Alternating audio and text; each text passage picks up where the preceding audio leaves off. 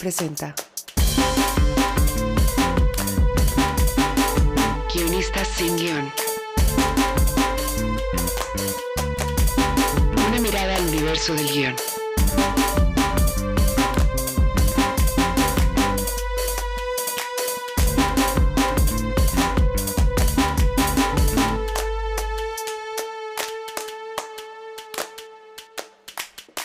Hola, les damos la bienvenida a un nuevo episodio de sin guion. Yo soy Josh Candia y ahorita se encuentran aquí conmigo. Antón Goyechea. Y yo soy Alo Valenzuela. Y hoy tenemos un tema que nos pidieron por Twitter, para que vean que sí leemos y, contesté, y tomo muy en cuenta estos mensajes que nos mandan. Eh, se nos lo mandó un mensaje, más viene como L en Twitter.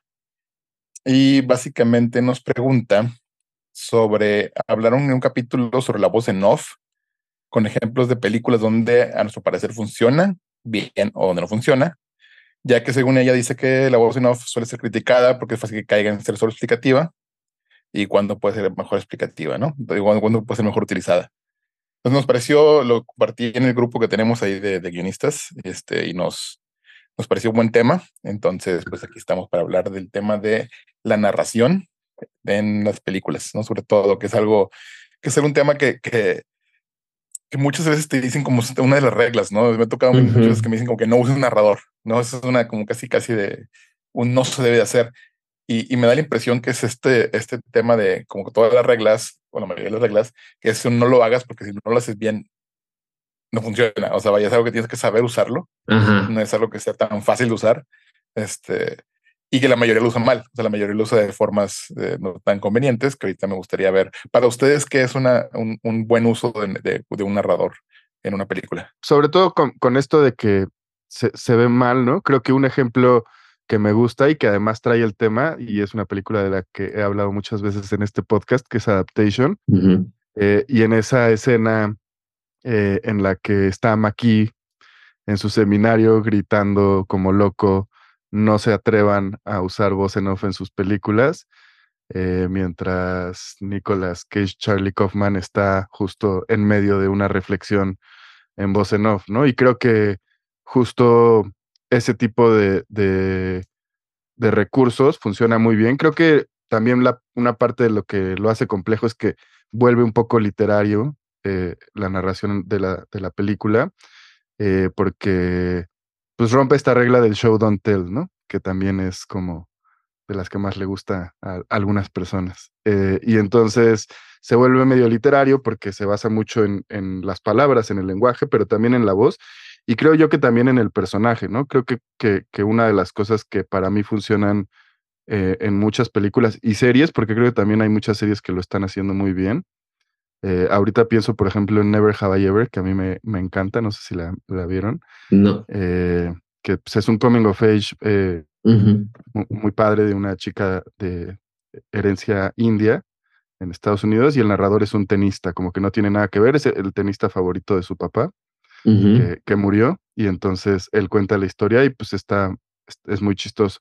Entonces creo que, que, que, eso funciona, ¿no? Como que el narrador es un personaje, puede o no ser el, el protagonista, pero creo que justo lo que, lo que dice en el mensaje que nos mandaron por Twitter es sí creo que es una de las cosas que está bueno evitar, ¿no? Que no está ahí para explicar la película o para contarte las cosas que no pudiste resolver, eh, sino para agregar algo. Y pues sí, digo, hay un, hay un truco, hay una trampa ahí, pero pues hay muchas trampas que usamos todo el tiempo, que es eh, contar lo que está pensando el personaje, ¿no? Porque a veces eh, es muy importante, como en el caso de Adaptation, la locura que pasa en la mente del personaje es muy importante y, y es difícil de transmitir de otra forma. Sí, yo, yo, estoy de acuerdo, pero a mí, a mí lo que pasa es que todos los paradigmas, o sea, según he ido creciendo en mi vida, después de haber ido a la escuela de cine, después de, de haber aprendido, de haber aprendido todos esos paradigmas y, y el, eh, el nunca decir vemos, el nunca decir oímos, el nunca decir eh, eh, no usar voz en off y tal. O sea, el cine es, es un truco de magia. Yo, en eso, en eso eh, soy, prefiero, prefiero seguir la escuela de mi primer héroe del cine que fue Orson Welles, todo vale. O sea, hay que saltarse las reglas, romper, o sea, todo evoluciona. Al principio el cine, el cine tenía unas reglas muy específicas porque la gente tenía que aprender a ver cine. O sea, era un lenguaje totalmente nuevo y se creó una forma de entender el espacio y de entender la narración y de usar la voz cuando, la, la, la voz cuando se podía usar, la voz en off, para quizá crear el ambiente literario cuando adaptas una novela. Eh, y luego eso fue evolucionando y se fueron creando nuevas formas. Eh, yo, yo creo, para mí la razón, la, la, única razón para no usar una voz en off es cuando te lo pide un productor o un ejecutivo porque hay algo que no entiende. Pero normalmente eh, lo que ellos no entienden, no es que no lo entiendan, es que piensan que la audiencia es estúpida. Tienes que confiar en tu, en, tu narrativa porque es algo impostado sobre el guion, ¿no? si, tu, si tu guion está conceptualizado y tu película está conceptualizada con una voz en off que tiene una, normalmente esa voz en off tiene una función muchas veces alguien que no tiene mucha, que, que, no tiene mucha experiencia y que está empezando puede usar la voz en off de una forma muy superficial y no le hace falta. Pero, pero yo, yo no estoy del todo de acuerdo con usar el, eh, esta idea que se usa mucho en, en, en, redes y para la gente que estudia cine y los profesores de no se puede usarla, se puede hacer lo que uno quiera. Cuando se hace una película y si te sale bien y tiene una buena idea detrás, eh, la voz en off una, puede ser eh, eh, un narrador que no te tienes que creer del todo lo que te está contando, puede ser, o sea, puedes jugar en la narrativa, en la estructura y en la forma en la que se mueve la película. Pero meterle miedo a la gente para que no use herramientas que están a su disposición, porque alguien te dijo, en algún momento alguien dijo, o, o de pronto es un dogma eh, que tiene que ver con, yo qué sé, con la manía de alguien que veía mucho cine y que por alguna razón le acabó cagando la voz en, off, no sé. pero pero estas, estas cosas que se repiten una y otra vez, a mí me pasó. Eh, yo, yo, hice, yo escribí una película que se llama Un Papa Pirata. Eh, y cuando llegamos a la sala de edición, decidimos poner la voz en off. la voz en off no funciona particularmente bien, por diversas razones. Eh, pero cuando vimos la película ya terminada fue, no le hacía falta la voz en off, eh, se siente impostada sobre la película. se siente, no estaba filmada con esa voz en off en, en la cabeza del director cuando la estaba filmando. Entonces fue una decisión un poco que vino de nuestro miedo a que la peli no fluyera lo suficiente bien, eh, lo suficientemente bien, que no tuviera...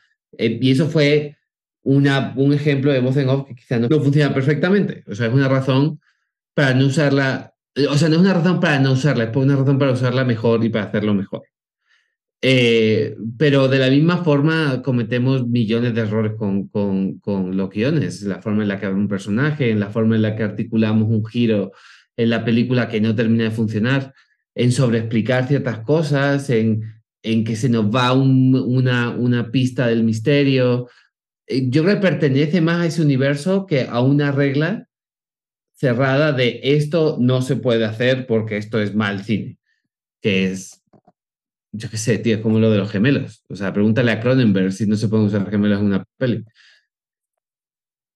Digo. Sí, yo creo que es como, como, vaya, es que eh, yo sí he visto muchas películas con muy malas narraciones, o sea, como, de hecho creo que, un, creo que un caso de los más conocidos es el caso de Blade Runner, que es este caso de esta película que le pusieron un narrador en su, o sea, ya después de hacer unos, unos testings, o sea, de, de, probarla con la audiencia, la audiencia dijo que no está, no está claro y todo, y los productores por miedo le pusieron a Harrison Ford una voz monótona, contando desde toda la película, contando todo lo que estás viendo, y, y se vuelve muy pesado. a mí yo en realidad creo que la película me gusta mucho, pero la narración se siente lo, como lo que es, un, un un agregado posterior que fue como para, echar cosas. O sea, no se nota como, vaya, no se, no se siente que sea parte de la, de, la, de la película como originalmente se pensó.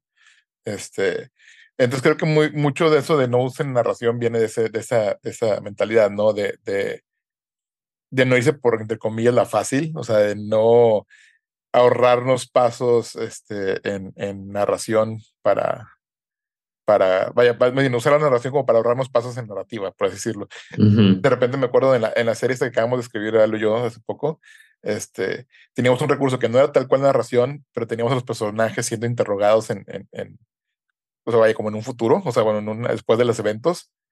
Entonces era ese, esta balance entre qué tanto lo usamos para narrar y qué tanto lo usamos para, para, echar cosas, bueno, no para, echar, sino para, para alimentar cosas, eh, infodump, ¿no? O sea, soltar cosas que no vamos a tener tiempo de ver. Y para dejarlas claras, vamos a usar la, la, que no era narración tal cual, pero era similar a narración, ¿no? Era estos talking heads. Y bueno, una, una de las cosas que decía al principio era que este, este tema del narrador daba este, esta sensación más como literaria, o sea, te da, a veces esta sensación de que estás leyendo una novela, o estás, o más bien, que para mí una, una de las que se sienten muy así es obviamente una adaptación de una novela que es la de, de Shawshank Redemption, donde nos está contando, vaya, se siente como que estás leyendo el cuento de Stephen King, o sea, se siente, te da esa, esa sensación, igual la de Stand By Me, este, también te da esa, ese feeling de estamos adaptando una obra literaria, la estamos volviendo película, entonces se mantiene esta sensación de, de, de que estás leyendo algo, te están contando un cuento. Entonces, eh, para mí eso es algo que, que, que, puede ser uno de los peligros del narrador, ese como, como, que para mí en lo personal crea una distancia entre, entre el espectador y lo que estás viendo, o sea, porque te están contando algo, te está haciendo más obvio que te están contando algo. Siento que, como decías ahorita hace rato, que el truco de magia es pues tú metes en la historia y déjate llevar, o sea, no te, no te pongas a pensar en que estás viendo una historia, ¿no? Entonces el narrador ya, por, ya en sí te está dando este, esta separación. No sé qué opinan ustedes. Sí, e, es curioso eso de, que en muchas adaptaciones literarias se, se, recurra a la voz en off, ¿no? Y, y, o sea, no lo había pensado, pero pues tiene mucho sentido cuando, cuando estás adaptando un buen libro, sobre todo, o sea, un libro con, con buenos recursos en, en su prosa eh, y, quieres recuperar un poco de eso. Eh, y pienso ahorita en Trainspotting, ¿no? En esta escena legendaria del inicio, que es también el inicio de la novela de Irving Welsh, en donde el Choose a Job y no sé qué, Choose Life, y, y, y pues es, o sea, piensas en esa película y yo creo que una de las, porque tiene varias escenas emblemáticas, pero una es esa, ¿no?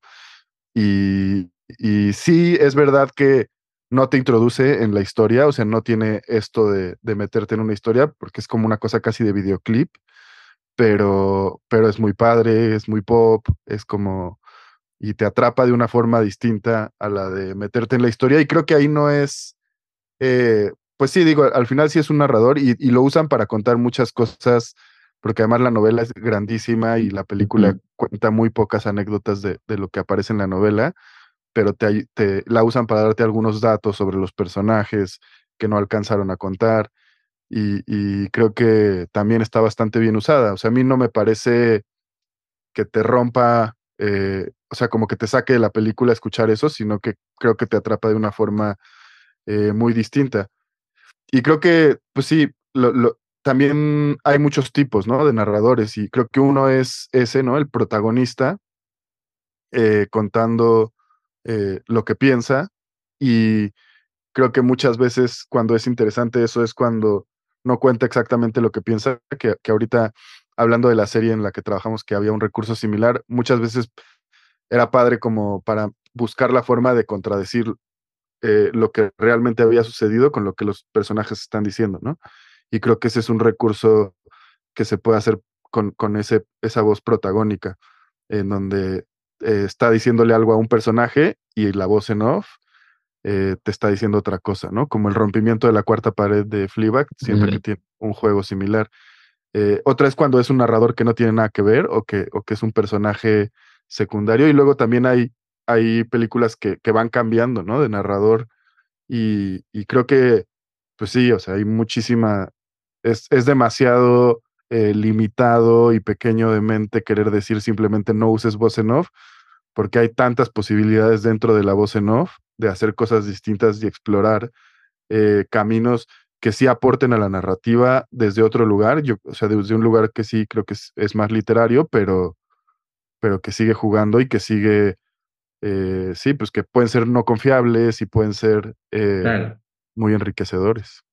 A, mí hay algo, o sea, yo, yo creo que, que a mí la voz en off que me molesta es la que es redundante, ¿no? La de, la de eh, ves a los personajes, ponte, se han peleado un chico y una chica y la voz en off te, la voz en off te dice, nunca me sentí tan triste en mi vida. Y está el chico paseando por el parque, eh, mirando la luna o viendo gente. es como una voz muy redundante, pero si, si hay tres niveles de narrativa eh, en, la, en una película, ¿no? O sea, tienes el nivel a nivel puramente visual, eh, que se supone que, bueno, para los puristas es como el cine puro, ¿no? Poder contar las cosas solamente en una sucesión de imágenes a través de cortes y a través de, de recursos visuales. Está el diálogo, que también, eh, que, que es un nivel de, que, que me da la impresión de que, bueno, ya hablamos del diálogo hace mucho tiempo, pero, pero eh, eh, el diálogo debería de servir de alguna forma para contar lo que no puedes contar con imágenes, ¿no? Para reforzar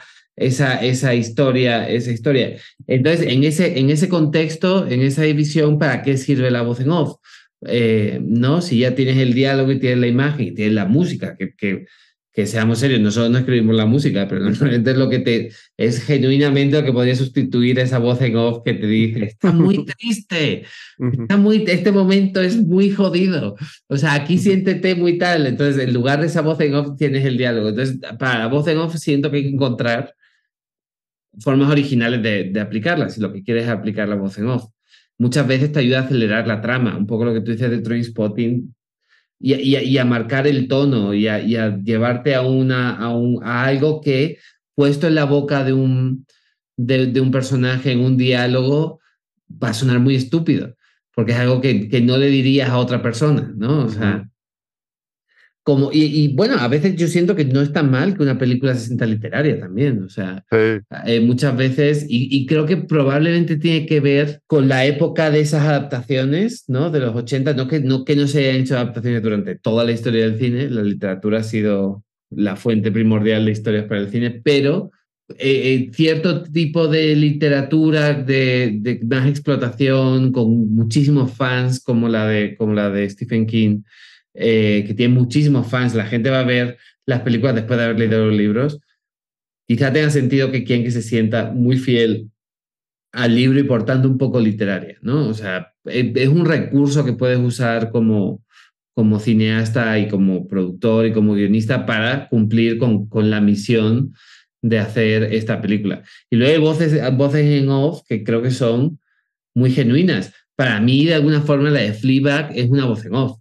O sea, cuando ella se da la vuelta y mira a cámara, es ponerle, ponerle cara y rostro a una voz en off, ¿no? Es, no pertenece a la diegética de la película, o sea, de la, de la serie.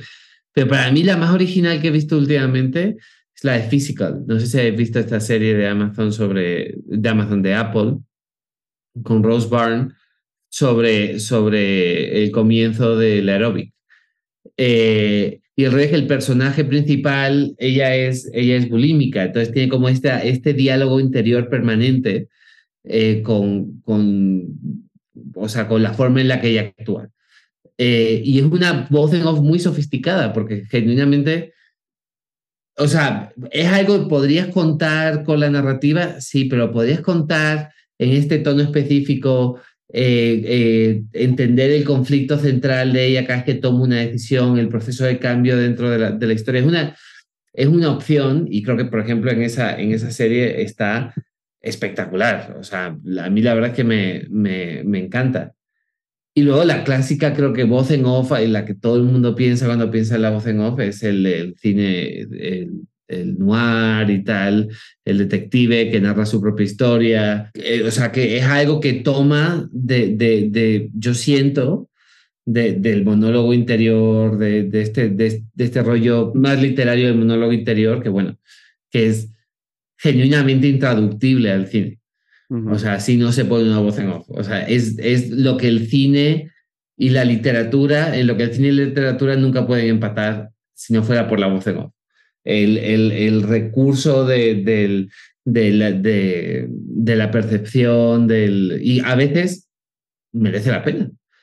O sea, la verdad. Otras veces si es porque piensas que la gente es estúpida y no va a entender una elipsis, eh, pues ahí tienes un pedo. Y creo que el ejemplo que ha puesto, que ha puesto Josh de Blade Runner cae justamente en eso. O sea, Blade Runner es un, es un, es un noir eh, en el futuro eh, y lo quieren convertir en, y, quieren agarrar el género, lo, las convenciones del género de los 40 y los 50 para que la gente entienda mejor la película. Afortunadamente hay 200 cortes distintos de Blade Runner, entonces puedes ver la versión que tú quieras, con, sin, eh, más larga, más corta, eh, con finales alternativos, o sea, es eh, choose your own adventure, ¿no? La ver Blade Runner. Sí. Sí, y ahorita me, me, gustó lo que dijiste ahorita, que, que, que la de, sobre todo tomando el tema de Fleabag, porque esa es una muy interesante forma de usar un narrador, que es cuando es la voz interna de los personajes. O sea, que es, es conocer, vaya, conocer al personaje por medio de lo que no expresan, sino lo que están pensando. Y eso me gusta. Uno que me acuerdo es el de, el de el de Eternal Sunshine of the Spotless Mind, que también siempre es esta constante narración del personaje y sus traumas y sus problemas. Entonces, eso, por ejemplo, al, contrario de lo que mencionabas yo hace rato, que me separaba de la, de la, de la, historia, o sea, el narrador omnipresente de tercera persona contándote un cuento, el que un personaje me esté narrando desde su, desde su, su, su interna, su voz interna, a mí me mete más porque estoy conociendo más al personaje. No sé si, si tenga que ver que yo vengo de, de los cómics y en los cómics es muy común tener los captions de los, de los pensamientos de los personajes constantemente al lado de los dibujos. Entonces, para mí es, para mí por eso la, narración nunca me ha molestado tanto porque estoy acostumbrado a ese tipo de, de tanto en novelas como en, como en cómics. Eh, pero me gusta mucho más cuando los narradores están así como internamente o cuando son utilizados de una manera específica hacia lo que están contando. Me acuerdo también una de mis películas favoritas es la Kiss Kiss Bang Bang, uh donde Robert Downey Jr. le está contando le está contando la película a alguien más, bueno, está contando lo que pasó. Entonces, y es, me gusta mucho cuando son narradores confiables, cuando entre ellos mismos de repente se les olvida lo que están contando y te dicen, ay, perdón, pero se me olvidó mencionarte esto antes de esto, antes de lo que estoy contando pasó esto. O sea, ese, porque, porque lo te mete en otro tipo de, de, pues de forma de contar. O sea, es, una, es, es otro, otro sabor que, que, se puede utilizar. Bueno, en el mismo sentido, The Usual Suspects hace lo mismo. Creo que como en casi todas las contradicciones funcionan muy bien eh, en el cine, ¿no? Y cuando hay un narrador que se contradice con lo que estás viendo, eh, funciona muy bien. Y otra cosa que me parece interesante es esto de la persona, ¿no? Cuando es en primera persona, eh, que, que, es esta del protagónico, casi siempre, aunque también puede ser otro personaje eh, contando y, luego eh, la tercera persona y estaba intentando pensar algún ejemplo en segunda persona, pero no se me ocurrió, pero estoy seguro que existe algo así.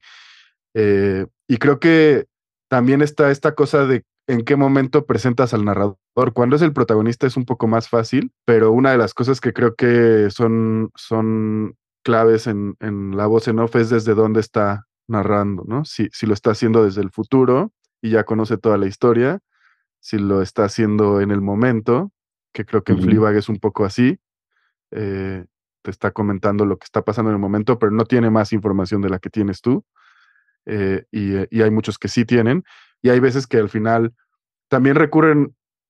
ahorita me estaba acordando de una película de, sobre Tupac Shakur que creo que se llama All Eyes on Me. este, y es una entrevista con, con él y, va cortando y entonces la voz en off en realidad es la entrevista, ¿no? Que creo que en estos ejemplos del noir que, que mencionabas, Antón, eh, creo que por eso el Judonit recurre mucho a los interrogatorios, que creo que es un poco lo que hicimos en la serie con Josh, porque al final, eh, para poder tener estas cosas en donde el personaje está pensando, analizando opciones y diciendo, puede ser esto o puede ser esto o puede ser esto y lo necesitas en, en estos géneros policíacos, tu recurso es o la voz en off o, o poner un interlocutor o varios interlocutores eh, eh, con los que pueda expresarlo, pero creo que si nada más lo vas a poner con un interlocutor, si vas a meterle un interlocutor solo para que tenga a quien decirle esas cosas, pues quizás la voz en off es un recurso más eficiente porque no tienes que, que, ver esa conversación, la puedes escuchar mientras ves otras cosas. Eh, en géneros muy expositivos que exigen muchísimo de, de, eh, recordar información, de mantenerla, sobre todo en las que hay trucos. Los whodunits eh, por naturaleza hacen eso. O sea, yo ahora justo escribí un whodunit que para, para Netflix que se filmó, estuve viendo el otro día el scoring. cuando salga ya, ya sale, sale, en octubre o en noviembre, algo así.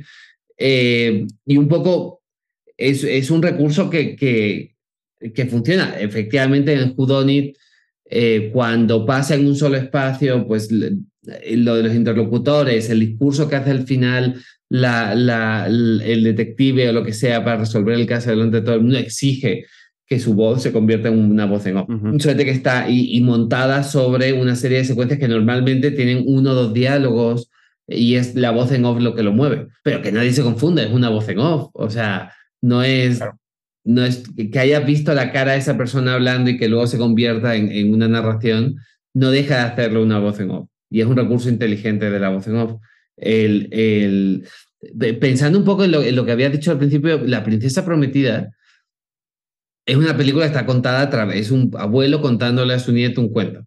Y Mm, solamente, eh, y solamente eh, la idea de que es un cuento justifica el tono y lo que pasa en la película, eh, ¿no? O sea, eh, el- el- que es un poco fársica, eh, tiene un, po- un montón de, eh, de metáforas interesantes sobre las relaciones y demás, pero está contada a través de esta voz en off que a veces interrumpe la, la trama y todo el tiempo te están recordando, esto es un cuento, ¿no? El, el, el niño, el niño se queja de algo, el, padre, el abuelo Peter Falk cier- cierra el, cierra el libro. Bueno, si no quiero atrás, no, sí, léelo, léelo. Y pum, volvemos a retomar la historia y se sigue moviendo. Es, otro recurso, es otra forma de usar eh, la voz en off. Y muchas veces, eh, eh, yo sé que he empezado con el ejemplo de, de, de un papá pirata, muchas veces hay películas que se han arreglado con una voz en off. Hay películas, estoy pensando en Pi, eh, la peli de, de Aronofsky, él mismo dice que cuando él, la peli creo que tiene una voz en off, eh, y la voz en off se la metió al final, y es lo que consigue cohesionar la película. Y eso no lo hace menos cine. O sea, nada de esto hace que lo que estás viendo en la pantalla sea menos cine. Yo creo que tiene que verlo con, con ojos menos puristas y con un poquito más de, de voluntad de, de conectar con la historia y con la película. Eh, yo creo que muchas veces vamos eh, con demasiada información sobre, sobre la película y con demasiadas ganas de, de ser críticos de cine, pero, sí. pero sí, no sé, la- no sé, me parece una convención muy extraña, porque está, la, el cine sí. está lleno de voces en off, tío, o sea, muchísimas. Sí, sí, sí. Sí, Sí, justo ahorita que decías la de la del Princess Bride, me acordé mucho de otra que también me, me, me gusta mucho y que, bueno, que es de nuestros favoritos eh, podcasteros, guionistas, la de Big Fish, de John August, sí, sí. que es una gran Exacto. narración, ¿no? O sea, porque es igual, es un cuento que se están contando y estamos viendo la versión ficticia de este, de este padre contándole a su hijo las historias y todo esto. Ajá. Vaya, está construido para eso, está, está hablando sobre historias. O sea, el tema mismo de la película es sobre historias y cómo las contamos. Entonces Ujú. ahí está muy bien utilizado el, vaya, ahí es súper necesario el narrador porque pues es parte de la, de la premisa y tema de la, de, de la película. Este, y, y también me, me acordaba ahorita de, de vaya, como mencionaba, ¿no? La de sospechosos comunes. Casi es como en thriller, en cuentos, en, en, en En cosas así donde más se histórico, utiliza, sí. sí, históricos, se usa mucho, sobre todo en históricos como para rellenar las etapas grandes, ¿no? O sea, el cómo contar una invasión de tanto, pues es un narradorcito ahí, o el texto, bl- bloque de texto negro casi casi siempre se usa también para, para ese tipo. Eh, ¿Ustedes se recuerdan alguna que, que digan, "Mm, esa no está tan buena? O sea, como que leí el narrador no funciona. Yo, yo lo que pasa es que yo tiendo a borrar las cosas que no me... Que, que Sí. no- menuda, menuda cagada. O sea, me imagino que hay, mu- que hay muchas películas muy malas y muy pobres que, no, pues, que muchas veces no tienen mucho éxito y que casi que no vale mucho la pena eh, contar. Claro. Porque lo que sí, porque lo que sí he visto son películas en las que hay, eh, hay una broma sobre, sobre el narrador. O sea, que el narrador eh, sobreexplique la historia, incluso que hay un diálogo con el narrador, eh, es, es parte del chiste, ¿no? O sea, reírse del, del- de ese narrador que sobreexplica también funciona como, como, como un chiste. Pero, ¿cómo se llamaba?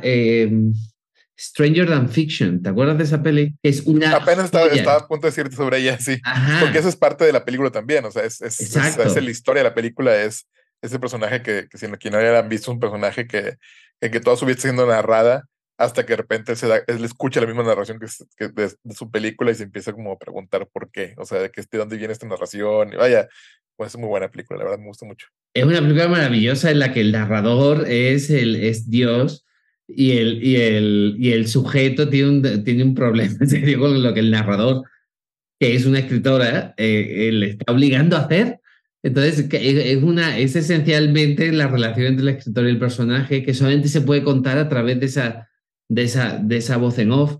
Eh, y todos esos, insisto, todos esos son recursos de voces en off que hacen que el recurso sea muy interesante y no una convención, y no una convención estúpida de, de, eh, de, que la gente repite sistemáticamente. Eh, pero películas en, que, en las que no funciona que me molesten, yo o sea, sé que las hay. habré visto alguna, me imagino que hecha para televisión, película hecha para televisión en la que la voz en off, aunque la veas y no funcione, no funciona para nuestros sofisticados eh, intelectos, tiene un sentido. Eh, tiene el sentido de que, de que la gente lo está viendo en casa, está pues lo mismo que las novelas, o sea, es un acompañamiento. Entonces muchas veces la voz en off te recuerda que, que igual no están mirando en ese momento la, la, tele, pero bueno, está pasando esto, no te olvides. Y, quizá ahora con la hoja de los celulares que todos vemos las películas viendo Twitter al mismo tiempo, eh, tenga que volver ese tipo de voz en off. sí, sí, pues sí que, este flojera ir al cine o ver una película en tu casa y que tenga voz en off y ya descalificarla de, inmediato por eso, ¿no? Sería muy absurdo. Como que si es de esas reglas, de, de, de, todas las reglas que nos parecen absurdas, yo creo que es, eh, pues sí, una, una de las más radicales porque no tiene ningún sentido. Sí, o sea, todas las películas de las que hemos estado hablando, eh, la, mayor, la mayoría... Nos encanta, sí. Y justo yo tampoco puedo pensar en yo creo que, que estoy seguro que hay muchas películas con voz en off que no me han gustado, pero, pero no particularmente por la voz en off. O sea, no, no. Tiene muchos problemas. Exacto, no recuerdo. ah, la voz en off arruinó esta película. Simplemente digo como, ah, quizás la voz en off no es buena, pero tampoco lo, lo, otro, ¿no? Sí, sí. O sea, no, no que necesariamente sean malas por eso, pero creo que varias películas, sobre todo cuando sacaron, por ejemplo, Resident Evil o muchas que son adaptaciones de Young Adult, que nada más son como que el principio y el final, o sea, que empiezan como a narrar algo en el principio y luego toda la película es normal y luego al final te narran como, y luego pasó todo eso, como que se sienten como que no echaron ganas, vaya, no es parte de la narración, no aporta nada, es nada más como para tapar errores y o para terminar, o, o muchos creo que también hasta quieren hacer para hacerse sentir más importante la película de lo que es, como para elevar el, el caché, ¿no?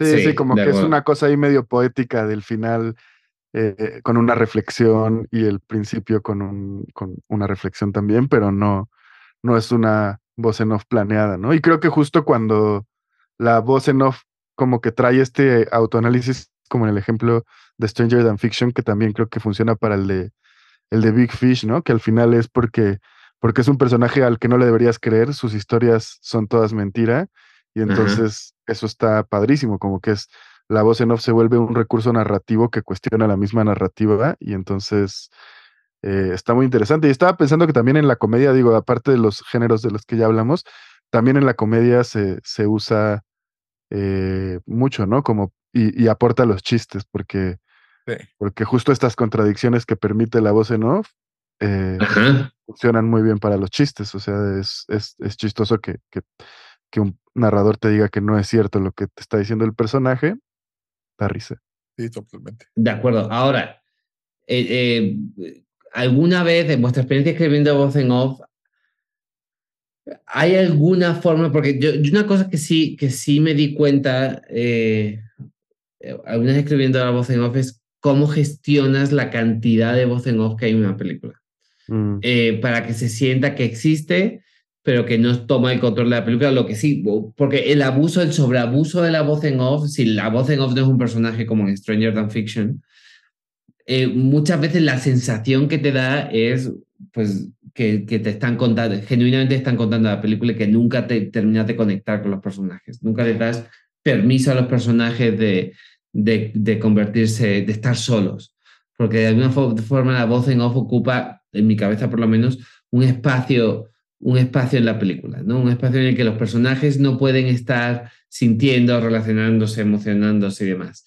Entonces yo un poco como que se, encontré que el balance es eh, presentar la voz en off en el primer acto. Si vas a ver, si vas a ver voz en off, lo primero que tienes que ver es una voz en off. eh, porque si no es muy raro que de pronto aparezca, o quizá después de la presentación, pero muy pronto en la película tienes que oír esa voz en off eh, que, te va, que te va a decir, ok, yo estoy aquí, esto que te estoy contando es una, esto es una narración que se cuenta desde el pasado, desde el presente, desde donde, sea, o quizá es un misterio, eh, pero, pero va a existir esta, esta narración y tal. Entonces, la usas en el primer acto, pasas al segundo acto, quizá lo introduces y luego empieza a desaparecer eh, hasta quizá algún momento de la segunda mitad del segundo acto. Eh, alguna transición de tiempo para dar, para que nos dé tiempo como espectadores a tener una relación con la, con la audiencia. Y normalmente la recuperas al final, final, si la, si la película se mueve bien y demás, no te hace falta, eh, yo qué sé, si hay una transición de tiempo, ponte en el entre el segundo y el, y el tercer acto, o en algún momento en el tercer acto hay otra transición de tiempo, puedes usarla, pero, o sea, en el segundo, en el segundo acto, y al final te tienes que conectar con esa voz en en algún momento. No puedes permitir, o sea, no puedes dejar que sencillamente la película no tenga voz en off de la segunda mitad para adelante porque es súper raro. Eh, yo no sé si vosotros habéis tenido alguna experiencia. A mí, basado en mi experiencia, creo que así es como funciona, como me funciona a mí. Sí, yo creo que definitivamente tiene que estar lo antes posible, de preferencia al principio eh, y, al final, porque justo es un personaje y además es un marco, ¿no? Para la historia. Entonces, creo que, que, si enmarcas la historia en algo, pues el marco tiene que abrir y cerrar. Eh, y el narrador, pues es eso. Eh, si no, está raro que de pronto te deje de contar la historia a quien te la estaba contando, o ya no sepas qué pasó con, con ese narrador. Entonces sí, creo que... Eh, pero, pero lo otro, digo, yo no he tenido tanta experiencia con voz en off. Me ha tocado un, poco ya con guiones trabajados, pero creo que lo, de pensar en qué tanto desaparecerla que también creo que es importante eh, en algún momento o dejarla descansar.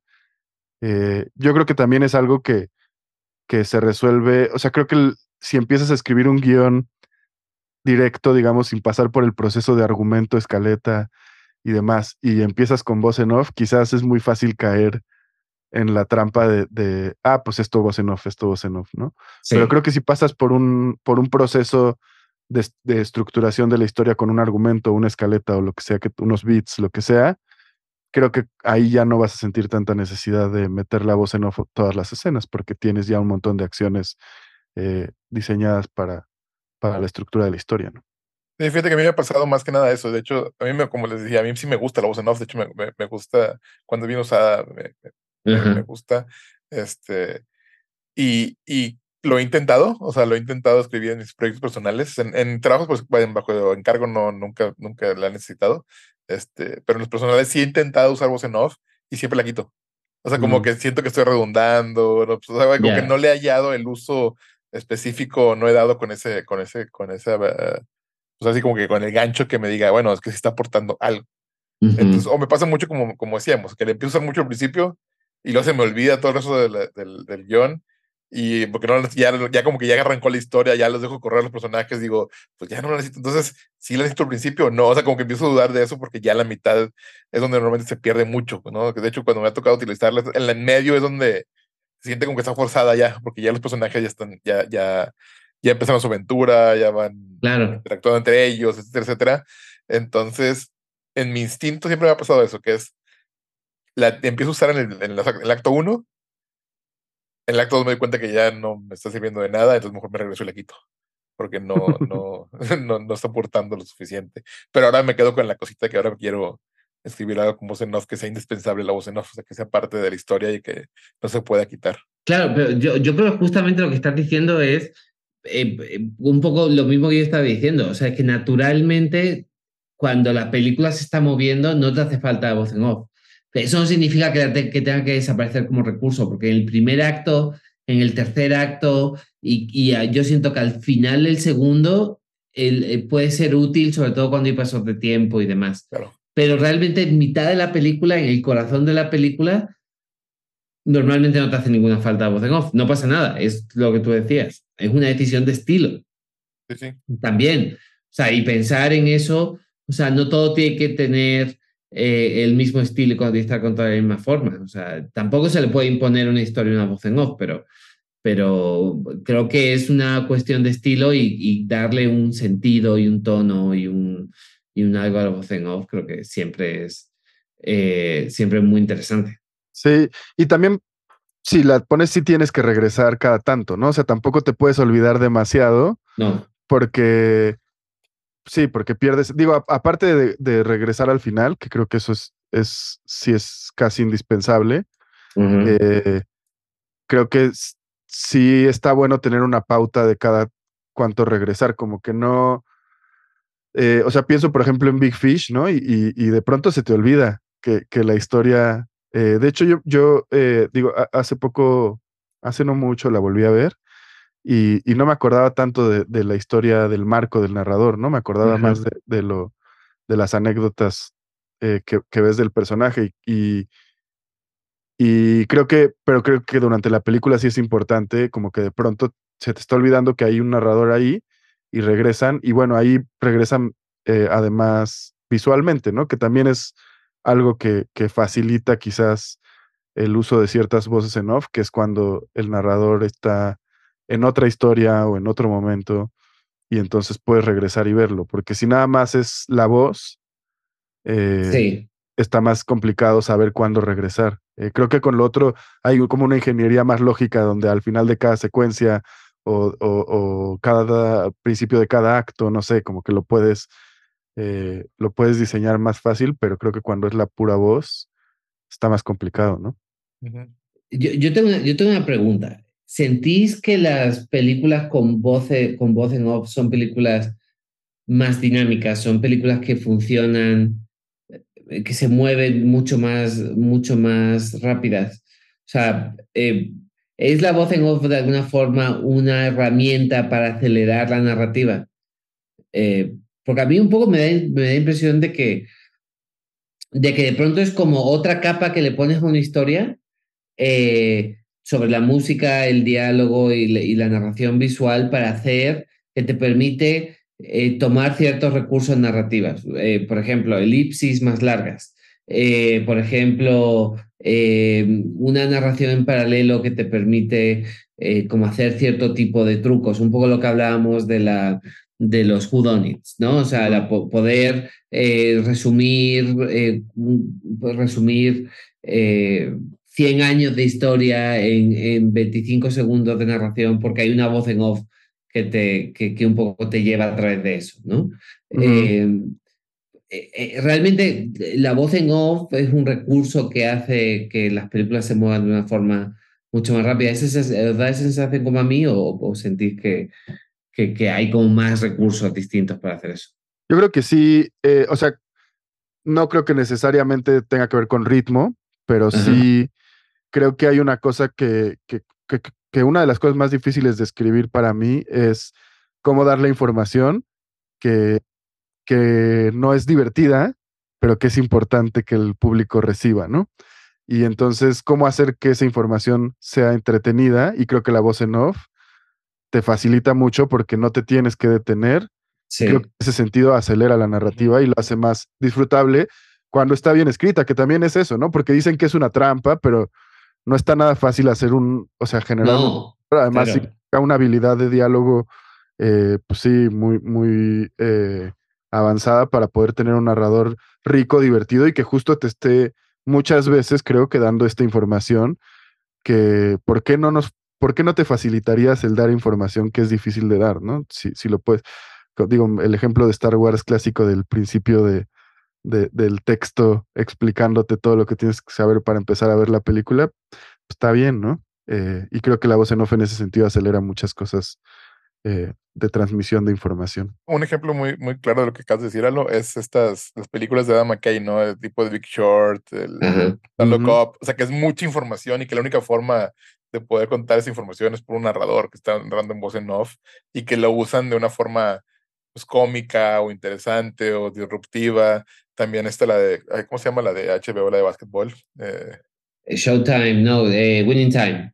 Winning Time, también que también utiliza este narrador para contarte cositas rápidas, brincar el tiempo, o sea, todo ese tipo de, situaciones ayuda, ayuda mucho y creo que es un estilo que, este, que, que se está haciendo mucho en este tipo de películas que mezclan la, la vaya, como quieren dar ese, ese estilo de información, o sea, que, es inform- que la información es importante, no es nada más una historia, sino aparte, ten toda esta información que necesitamos decírtela.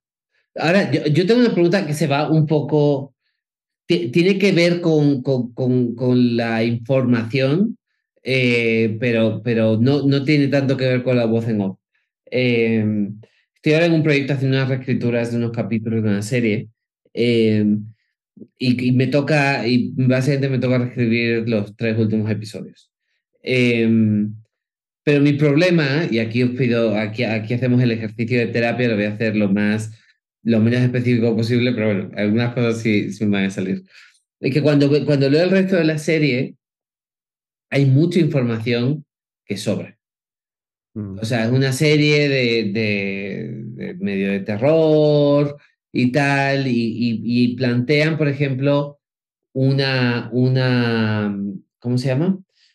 Eh, una leyenda, no una premonición, una premonición, ¿cómo se Ujú. dice? Pues se me, se me dio la cabeza.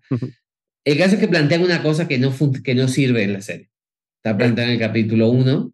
En el capítulo 2, básicamente, no, lo, es- o sea, no, no está muy bien escondido, ya sabes lo que es, pero siguen hablando de eso durante toda la serie. Y cuando lo ves, o sea, cuando lo lees, dices, todo este bloque se podría borrar y esto haría que la serie fuera mejor. ¿No? Y la serie está cargada de todas estas convenciones de género eh, donde te tienen que explicar las reglas de cómo funcionan cosas, pero son convenciones de género. Por tanto, son, nunca te dicen nada que no sepas ya de género. Ok. O sea, eh, y claro, yo cuando mandé la primera versión de los capítulos fue como, "Pues, todo eso yo no lo voy a poner, o sea, y era como, no, pero es que está guay porque a la gente le gusta, le da tono, le da no sé qué. Pero a mí la sensación que me da es, es relleno, es Sí. olvidarte de, de lo que sienten los personajes, de dónde están, de lo que están pasando, para hacer un wing-wing al, al, un guiño, a la, a la audiencia que le encanta el género, pero la gente que, que le encanta el género ya lo sabía, a los demás genuinamente no les importa. O sea, ¿qué tan importante es, y voy a, por poner ejemplos que no tengan exactamente que ver con lo que estoy haciendo, eh, las reglas específicas para matar a un monstruo? Porque eso es importante en la, en la, en la historia. Solamente hay una razón, porque es difícil matar a un monstruo. Pero si las reglas no, eh, si, si vas a dar una serie de reglas que nunca vas a aplicar en la narrativa, ¿tienen utilidad o no? Y es una pregunta genuina, porque me enfrento a este, a este dilema. Yo mi solución es, si no aplica la trama, estás quitándole tiempo a, la que- a lo que es importante, pero si aplica la trama, pues sí, o sea, si esto va a tener un payoff, está bien. Claro. Sí, justo me da esa impresión que es, que es como, como lo clásico de la pistola, ¿no? O sea, si, si la vas a disparar, ponla, pero si no, ¿para qué la pones? O sea, si la pones, si no la vas a disparar, ¿para qué pusiste la pistola en la mesa? O sea, Ajá. es esa, eh, vaya, menos que sea intencionalmente para distraer y, y, y, y te ponen la pistola para que no veas la bomba que va a tronar, pues a lo mejor, o sea, a lo mejor podría servir para ese tipo de cosas. Este, pero vaya, sí creo, sí creo que es como un poco como, digo yo, este, para no especificar de nada, pero como por ejemplo la magia. O sea, la magia, hay ciertas cosas en la magia que se tienen que explicar porque va a funcionar en la película. No sé, es como decir, Claro. cómo funciona la magia en tu película. Entonces, ahorita con lo, lo que mencionabas un poco del, del monstruo, o sea, si, si sabemos que por ese, que el hombre lobo, el hombre lobo con balas normales no se muere. Entonces, eso lo que tienes que decir, o te tiene que ver que le están disparando y nunca se muere, y que diga, no, no, es que un lobo tienes que matarlo con balas de plata. Claro. Entonces, o sea, eso es, eso es, vaya, es necesario porque después vas a tener que conseguir la plata, hacer las balas, bla, bla, porque, Exact- o sea, exactamente, tío. Pero si tienes la, pero si tienes las balas de plata desde el primer momento, ni siquiera te hace falta men- mencionarlo. Claro. ¿no? O sea, eh, eh, y, y creo que eso es algo que, que muchas veces caemos en, y, y a veces ni siquiera te hace falta que tu hombre lobo, a que tu hombre lobo lo tenga que matar una bala de plata. Eh, es, un, es un bicho peludo y gigante eh, que te puede, que, te, que es más rápido que tú y te puedes desgarrar. A lo que voy es, arrastramos a veces esas convenciones de género eh, como si fueran, co- como el debate de los zombies, tío. O sea, ¿qué es un zombie? ¿Qué no es un zombie? Pues, pues la película dice que es un zombie, tío, cállate la puta boca y ve la película. Sí, sí, sí. Exactamente. ¿Quién coño le importa? en esta película este es un zombie, porque los zombies no existen. No estamos discutiendo si esto es una ballena o es un delfín. Son distintos. Pero entre un zombie y un qué, o sea, entre el zombie y esta película, esto, los, los de 27 días después no son zombies. Yo qué sé, tío, pues son unos, que no sé, tío, yo tengo como esa, ese, ese problema en general con, con los, con, con, con, con, estos paradigmas, igual que la, la voz en off, en el que la gente te tiene que decir cómo, cómo hacer las cosas. Y además es, a mí me parece muchas veces que pasa al revés, cuando ves una película que rompe las convenciones del género, es mucho más interesante porque no te, porque lo otro ya lo viste un millón de veces, ¿no? Y, y, Exacto. y si rompe las convenciones, digo, a veces las convenciones sirven y está bien, o sea, como si ya tienes las balas de plata, pues que dispare las balas de plata, pero, pero, a- pero a veces darle la vuelta a las, a las convenciones se me hace más interesante. Y también creo que luego es un problema con usar esas palabras, ¿no? A lo mejor no le tienes que decir zombie y la gente va a saber que es un zombie y Sí, luego, sí, porque también es, es un problema ahí de, no sé quién inventó eh, la palabra y, y, y puso ciertas reglas y, y parece que, que hay que seguirlas, pero es mucho más interesante cuando ves un zombie que no come cerebros, no sé. o sea, el- el- lo- los, los zombies es un término de, de- del vudú, ¿no? Viene del vudú y no tiene absolutamente nada que ver con los bichos que comen cerebros. Pero por alguna razón hay un grupo de gente que ha decidido que esos son los zombies. Entonces, cada vez que hay una nueva versión de zombies, eh, eh, se, vuelve, se vuelven medio locos. Y, el, y un poco el, el, el pedo, que también es otra cosa por la, que, por la que me estoy pasando en otro proyecto, es tengo que empezar a elegir a los, guion- a los guionistas por lo que hacen bien. O sea, no eres guionista, yo sé que hay gente que no piensa esto, pero no eres guionista porque puedes escribir cualquier cosa. No. Eh, hay gente que sí puede, la mayoría creo que no, no tenemos eso. Hacemos cosas específicas muy bien. Entonces, cuando contrates a un guionista, señor productor, asegúrate que es la persona correcta para escribir la película que quieres que, quieres que te escriba o la serie que quieres que te escriba. O sea, a todos nos haría gracia hacer una comedia. No todos tenemos la gracia para hacer la comedia. Eh, a todos nos gusta hacer una peli de terror, no todos entendemos las convenciones del terror. Eh, y, y de eso, y de esa forma no todos podemos escribir cosas de adolescentes, no todos podemos hacer... Asegúrese, señor productor, de contratar al guionista correcto para el proyecto correcto. Sí, definitivamente. Sí, sí. Y si puedes quitar algo y, y, y no va a sufrir la narrativa, pues, lo quitas, ¿no? 100%. O sea, un- digo, el color es muy divertido, pero si no es color, o sea, si le estás dedicando escenas enteras a algo que si lo quitas no pasa nada, lo quitas. Ajá. Y luego ahí el problema va a pasar, el problema va a pasar que, que, que muchas veces decimos esto, ¿no? De que es, es- en edición se van a dar cuenta que no lo necesitan y lo van a cortar. Exacto. Lo que he estado dando mucho en las series, sobre todo mexicanas, que me disculpen los que trabajan mucho, muchos en, esas- en, en estas series, es que no sé si sea por cuestión de tiempo, por supuesto, lo que sea, pero dejan todo. Se nota que dejaron todo. Porque si no, los capítulos durarían 20 minutos. Decir, Claro. si los capítulos, si los capítulos fueran tan estrictos como, como, como lo son los gringos para, para dejar así lo esencial de los capítulos, los que- yo sé que los capítulos de 40 minutos durarían 20, porque los otros 20 se pueden quitar sin problema. Este, y creo que es lo que pasa mucho en, en, en, en la narrativa ahorita mexicana, ¿no? Como tú cuesta tanto producir, lo entiendo Ujú. completamente, entonces quieren casi casi dejar todo lo que se produjo, porque si no, ¿cómo vas a justificar que quitaste esas escenas que se gastaron un dineral en hacerlas, ¿no? Este, ni siquiera, ni si, perdón, Josh, pero ni siquiera es eso. O sea, el problema es que nosotros tenemos casi que la mitad de tiempo de lo que tienen los gringos para filmar sus capítulos. Entonces, normalmente tienes que dejar los, los capítulos en los huesos para poder entrar en producción. sí, O sea, tienes que escribir 43 páginas de un capítulo para que encaje. O sea, cuando tenía 50, quizá. Yo ahora estoy trabajando con un par de gringos en, una, en, un, en un proyecto. A ellos, naturalmente, un guion de serie les salen 60 páginas. Y cuando les dices, no, pero pues aquí van a ser como 43, es como, tío, ¿qué, qué quitamos? O sea, no sabemos qué quitar, qué quitarle a nuestro capítulo. Entonces, efectivamente, cuando llegas a la, cuando llegas a la sala de edición, tienes 43 páginas filmadas. Sí. Y eso te da muy poco espacio para quitarle minutos a tu serie. totalmente. ¿no? Y al final, si eres riguroso, pues en Marea Alta hay capítulos de 38 minutos, que a mí me encantan. O sea, yo ojalá todas las series tuvieran esa, esa longitud. Pero, pero es producto de tener que escribir 43 páginas que no tiene, o sea, 43 páginas de material que se filma, o sea, pero también son 43 páginas sin, sin muchísimo relleno. Entonces, pues todo lo que hay es lo que sale, tío. ¿Qué vas a Es lo que tiene que ver, claro. Claro. Claro. Claro, claro. Es inevitable, pero es, es, producto de cuál es, de cómo filmamos también, creo. Sí, sí, sí, del tiempo que se les da y, y la. Y, y- sí, pues la, la- el presupuesto y la, y la prisa que tienen siempre. 100% presupuesto, tío. O sea, eh, porque al final, que es el, el dinero compra, compra tiempo en nuestro negocio. Eh, yo me acuerdo que decían, que decían cuando yo empezaba que la diferencia entre la publicidad y el cine es que en la publicidad hay mucho dinero y poco tiempo para hacer las cosas y en el cine siempre hay bastante más tiempo que dinero. Eh, entonces, pues básicamente es eso. En- es en eso en lo que se gasta Fincher el dinero, en poder hacer cinco- 80 tomas de algo. Ujú. Sí, totalmente. Pero sí, sí.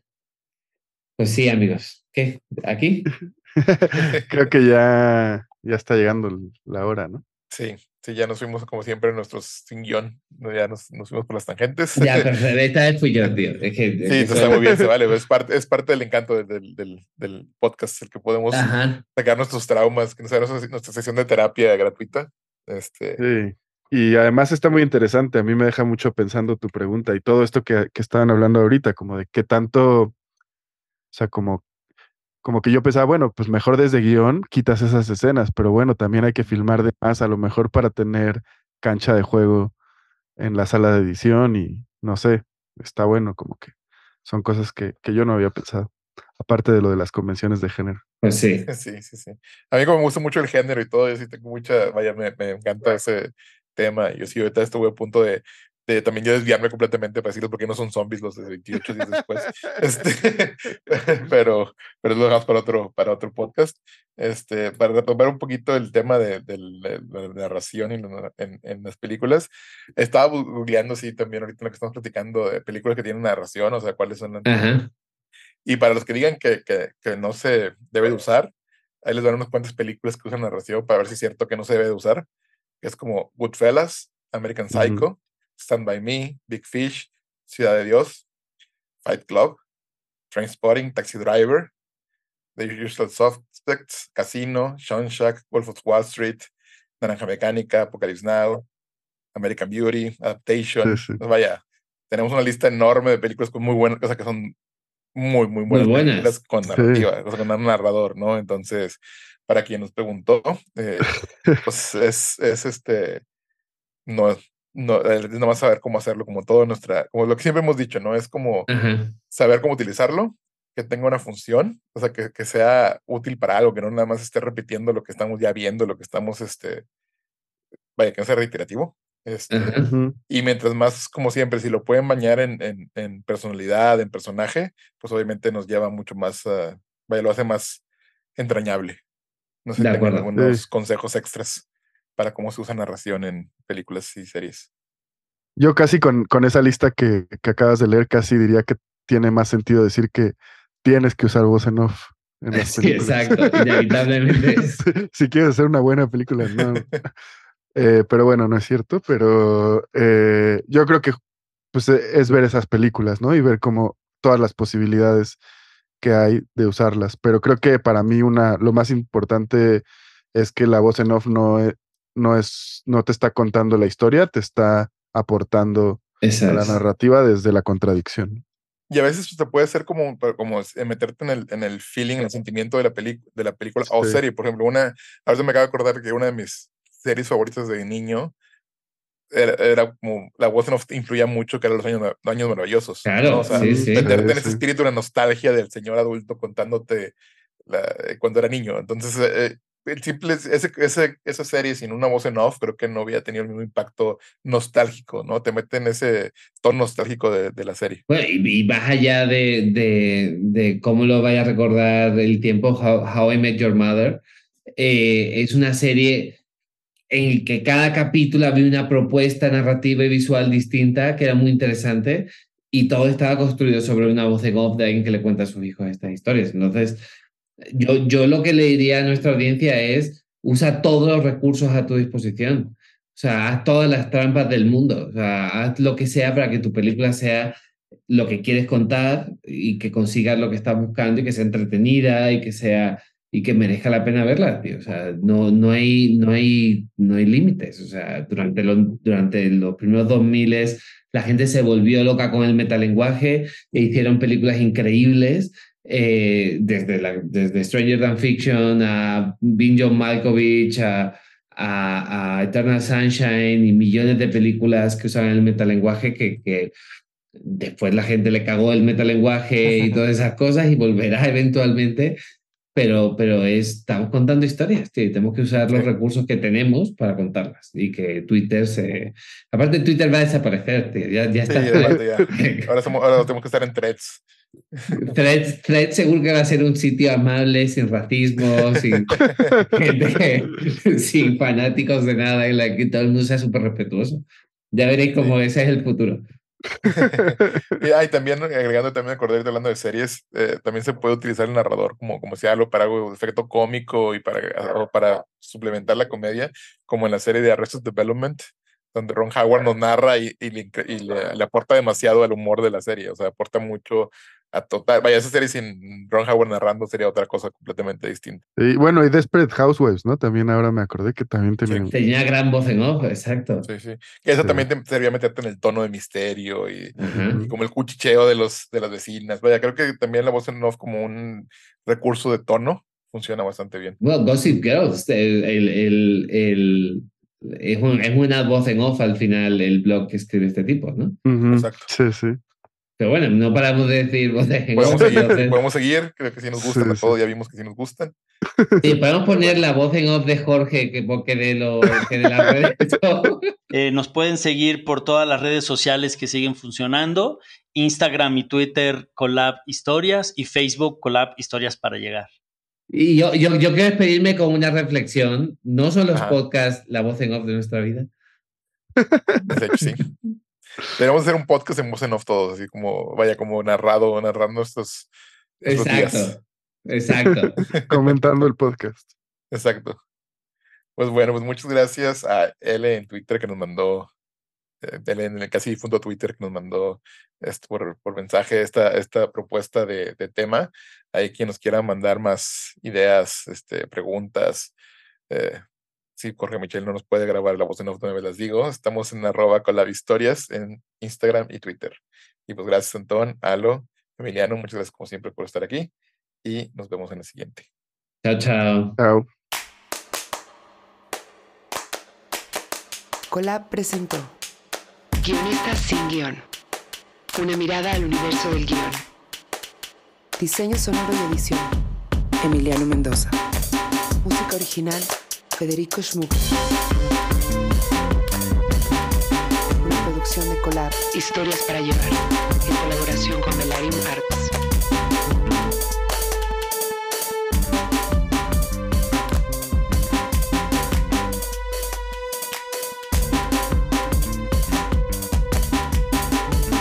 Presentado por Karim Valecillos, Josh Candia, Alo Valenzuela, Antón Goenechea y Jorge Michel Grau.